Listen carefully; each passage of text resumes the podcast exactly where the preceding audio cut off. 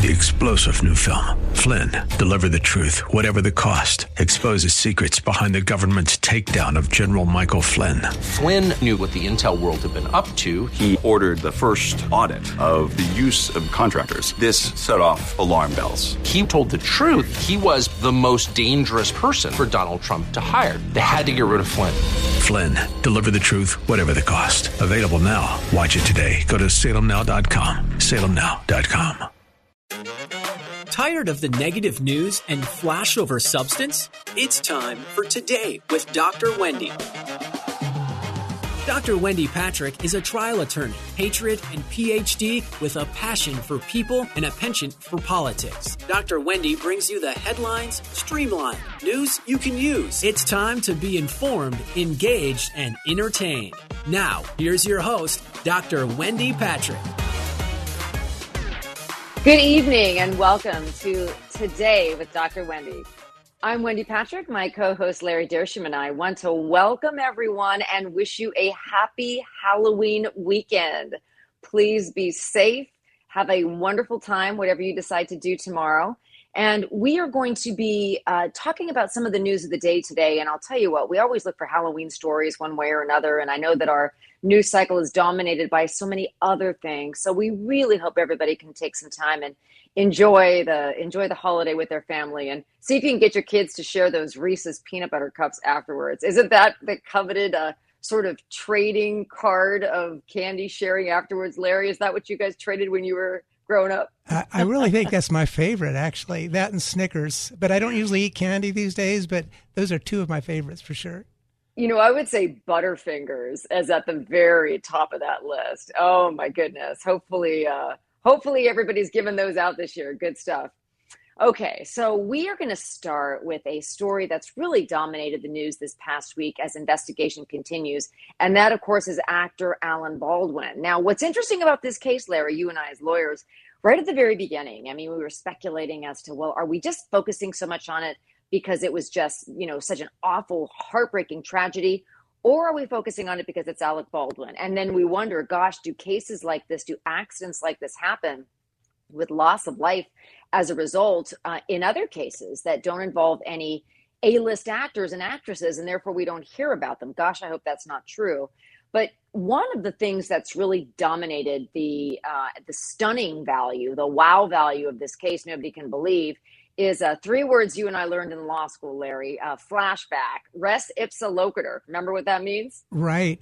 Yeah. The, the res lip, uh, lipsa loquitur or res ipsa loquitur, I haven't said it in a while, is ba- No, basically negligence. The plaintiff must prove three things, though that the incident was of a type that does not generally happen without negligence. It was caused by an instrumentality solely in the defendant's control. That would be the gun. And the plaintiff did not contribute to the cause. I guess the plaintiff in this case would be the victim. And Oh, so, yeah, I think the, the case is, is kind of made for that.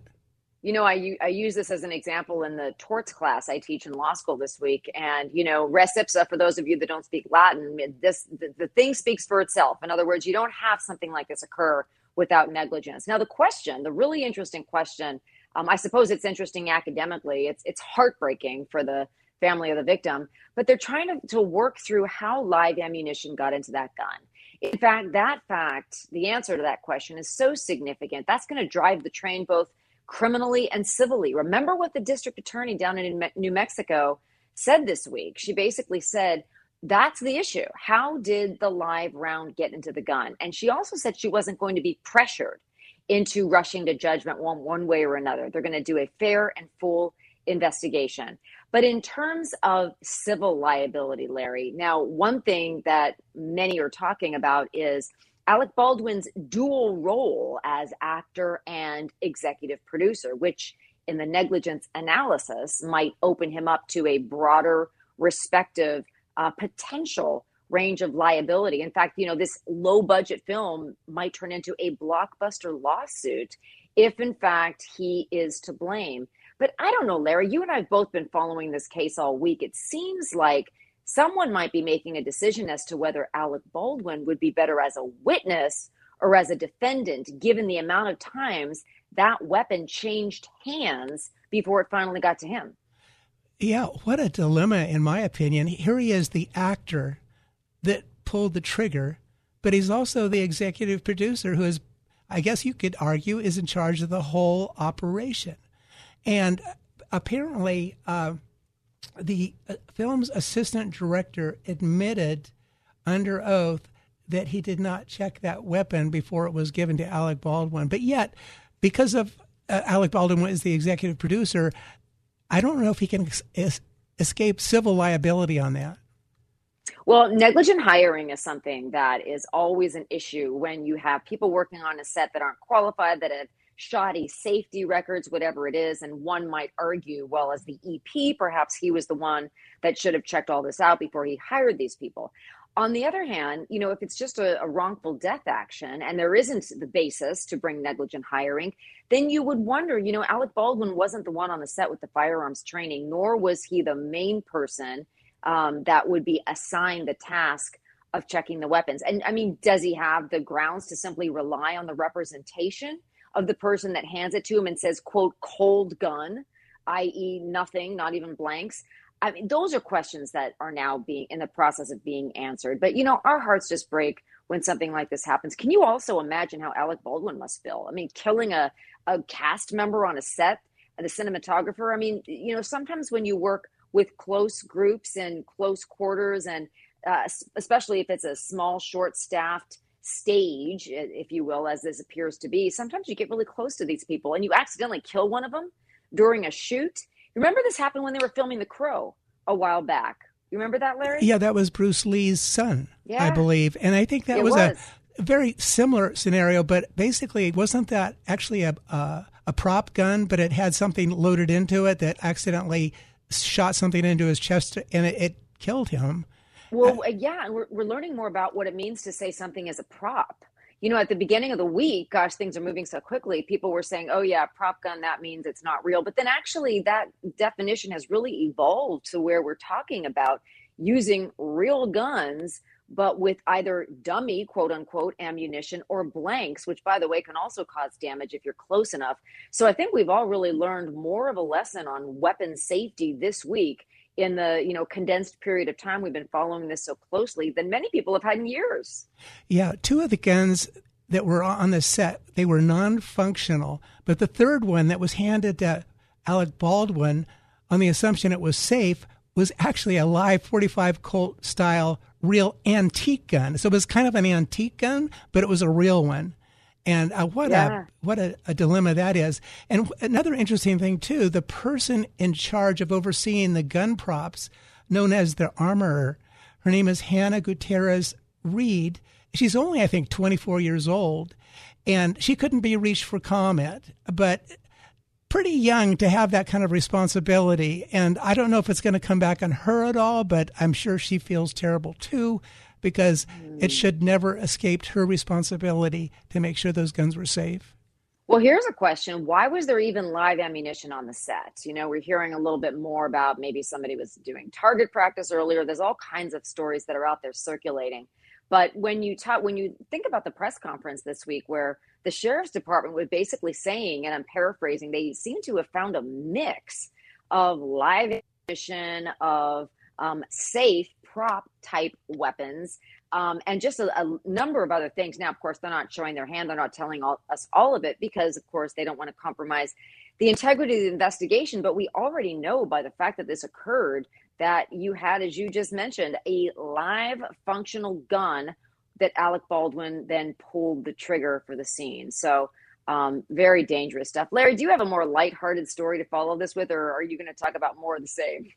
Well, uh, yeah, I, I do have a story. It's it's commentary, so I would exempt you, Wendy, uh, and also the station for this. It's my thoughts this week, and I I just I'm just uh, kind of really concerned about what's happening to America. I mean, what do we have? We have uh, elections. I'm not going to go into that. That possibly had some interesting things where they were changing laws at the last minute. We have the threat of packing the Supreme Court, defunding the police, purging the military, open borders uh, spend money that we don't have by printing it, and then vaccine mandates. And I think one of these days we should do a whole thing on mandates. I mean, really, we have laws, we have regulations, we have court decisions that have precedent, but what are mandates?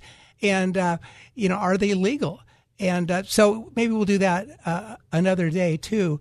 But uh, one of the things I thought was really interesting that have you heard that they are going to uh, possibly give illegal aliens, people that have came across here and the families were separated, they're talking about this, giving them four hundred and fifty thousand dollars per person because they're suffering, as they say, psychological trauma. And I, I don't get that much money. You know, there's somebody that is killed serving our country in combat, their family gets $100,000. But these people who snuck into our country, I mean, is, if I could sneak into another country, it's what it's ha- what's happened. And they filed lawsuits now, and the Biden administration is thinking to give each person half a million dollars, basically. That's pretty yeah, good. I, yeah, that's a good gig. I, I don't, I can't even begin to comment on some of these um, stories that we're hearing that have to do with that. Uh, is there a counter argument to that? Are, we sure that that's exactly what's being planned, or is there more to the story? Yeah, no, I, I think that these lawsuits have been filed, and they're asking for something like uh, 3.7 million dollars each in these lawsuits that these attorneys are filing against the U.S. government and uh, just for being separated. The families were separated, and so they're they're going to. Uh, come up with a decision possibly in November where they're going to award something. And if it's going to be that much money, uh, I guess I'm in the wrong business. no, there you are in the right business. Money never made anybody happy. Remember, we always That's talk true. about that. True. And I suppose I'll use that as the segue and the silver lining to your story. Let's follow those cases and see what actually happens. Um, but we want to tell everybody not to touch that dial. We are going to be back with more today with Dr. Wendy.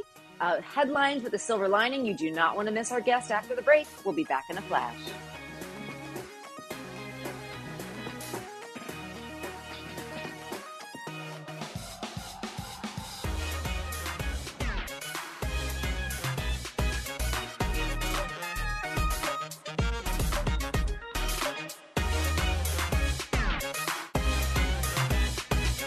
News cycle lowlights have no place here. You're listening to the headline highlights on Today with Dr. Wendy on The Answer San Diego.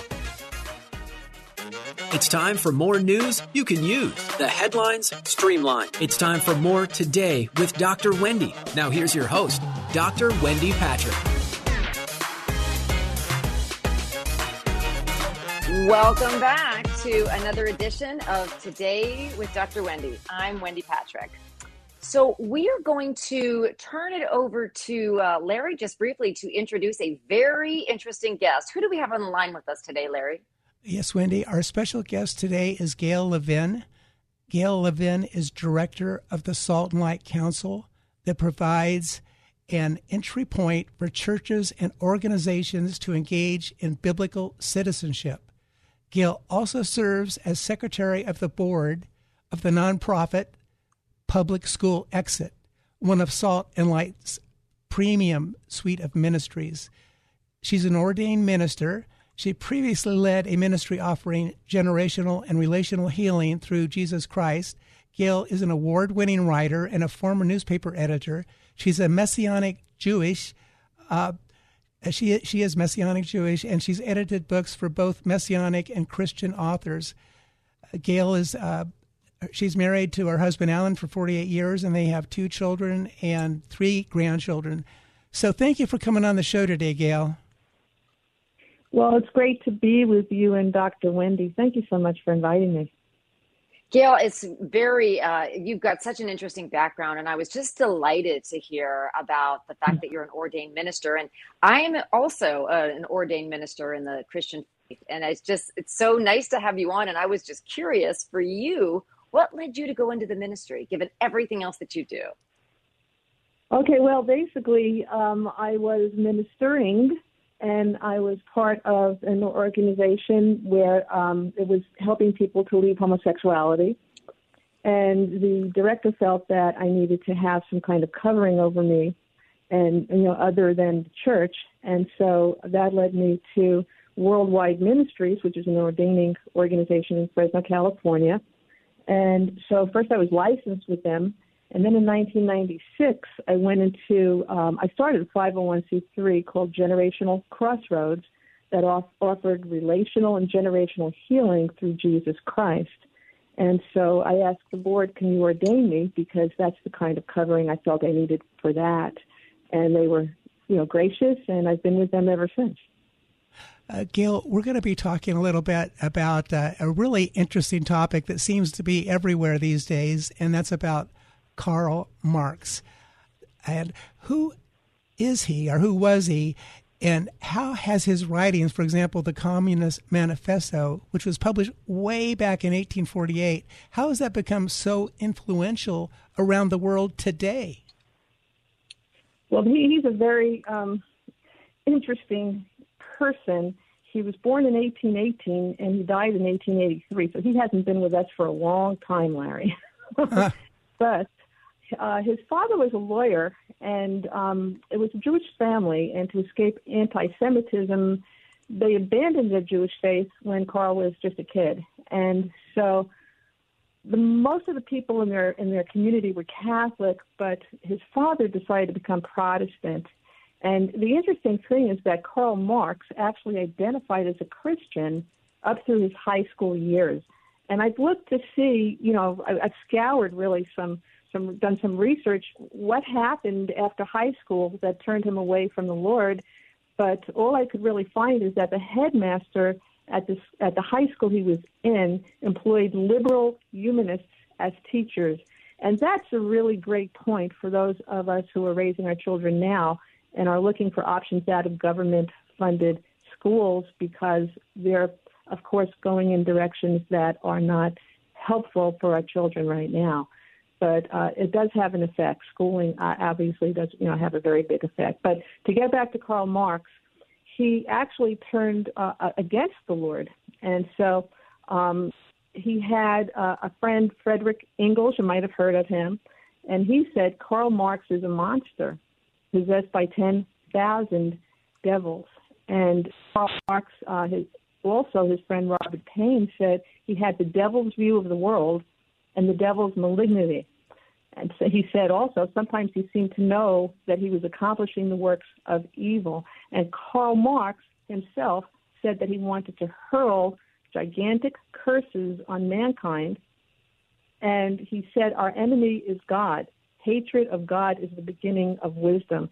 So this is really a spiritual battle that has manifested as cultural Marxism and we're going to be covering this actually. We're going to have, uh, through the Salt and Council, uh, we're having a lecture about this, about cultural Marxism and the history of Marxism um, on the uh, 15th of this month. It's, it's the third Monday of the month, and people can register for that uh, if they want to join us through the Salt and Light Council.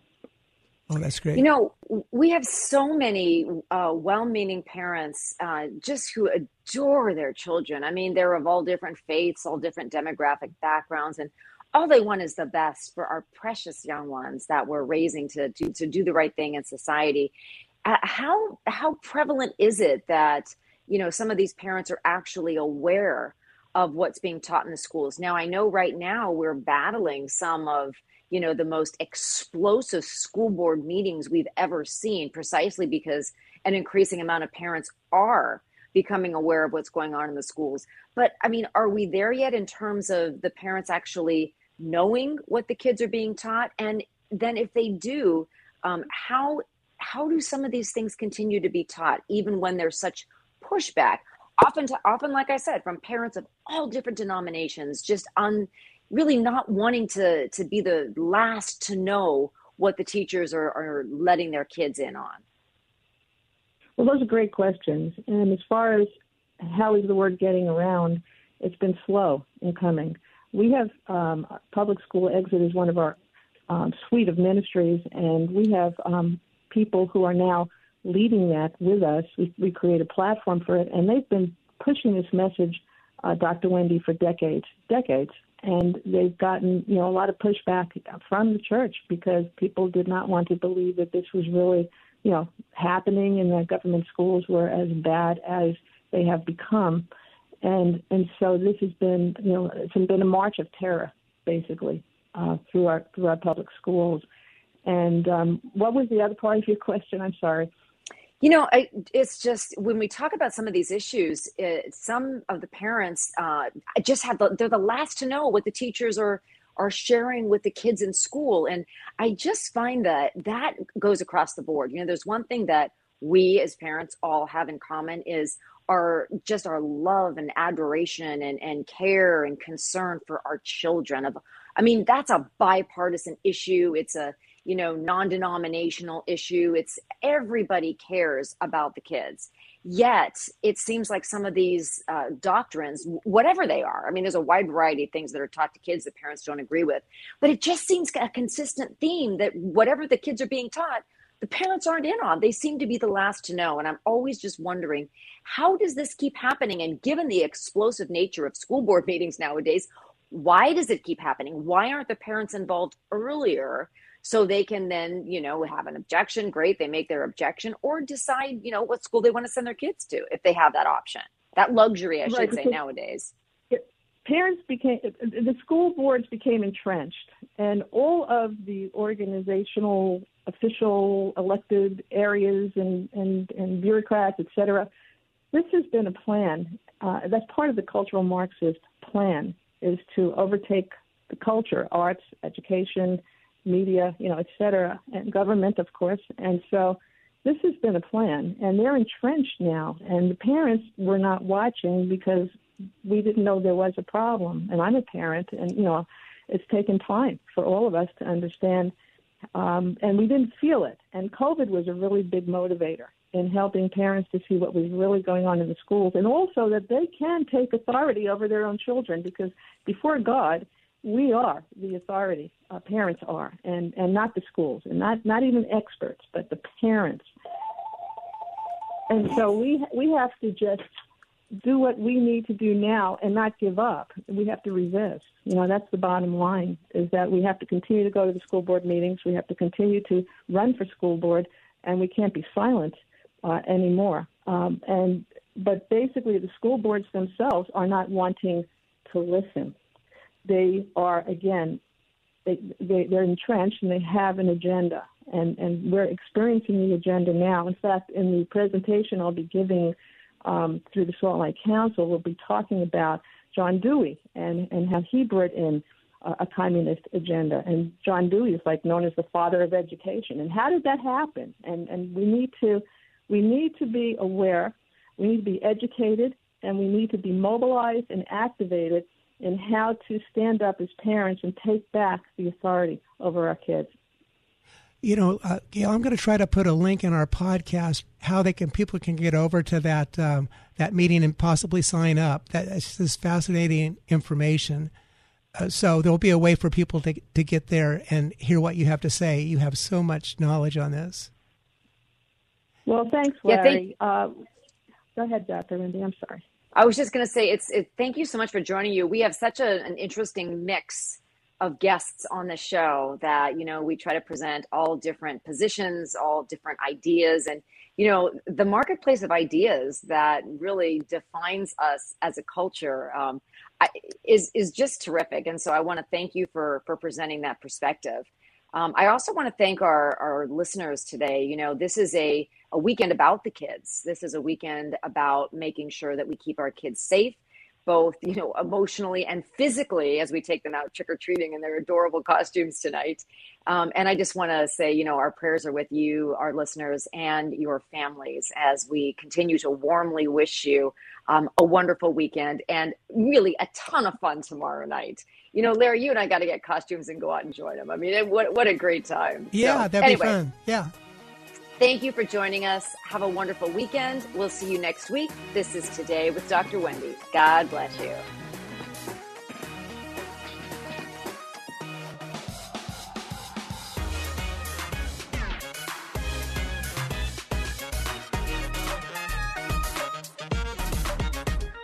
Thank you for joining us for Today with Dr. Wendy. You can learn more about Dr. Wendy and how to become a guest or sponsor of the show by visiting wendypatrickphd.com. That's wendypatrickphd.com. Tune in every week at this same time as Dr. Wendy will engage and inspire you with an upbeat viewpoint on the highlights of the day.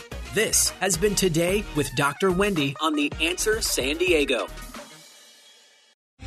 Three star general Michael J. Flynn, head of the Pentagon Intelligence Agency, knew all the government's dirty secrets. He was one of the most respected generals in the military. Flynn knew what the intel world had been up to. He understood its funding. He ordered the first audit of the use of contractors. This set off alarm bells. The explosive new documentary, Flynn, Deliver the Truth, Whatever the Cost, uncovers the facts behind this scandal. Flynn told the truth. He was the most dangerous person for Donald Trump to hire. I find out the worst enemy that I'm going to face in my life is right here in America. They took my assessment and they wanted me to change it. And I was like, I'm not changing it. They had to get rid of Flynn. With in depth interviews, archival footage, and never before seen personal records of the man behind the headlines. I just felt like I was drowning. Flynn, deliver the truth, whatever the cost. Available now. Watch it today. Go to salemnow.com. Salemnow.com.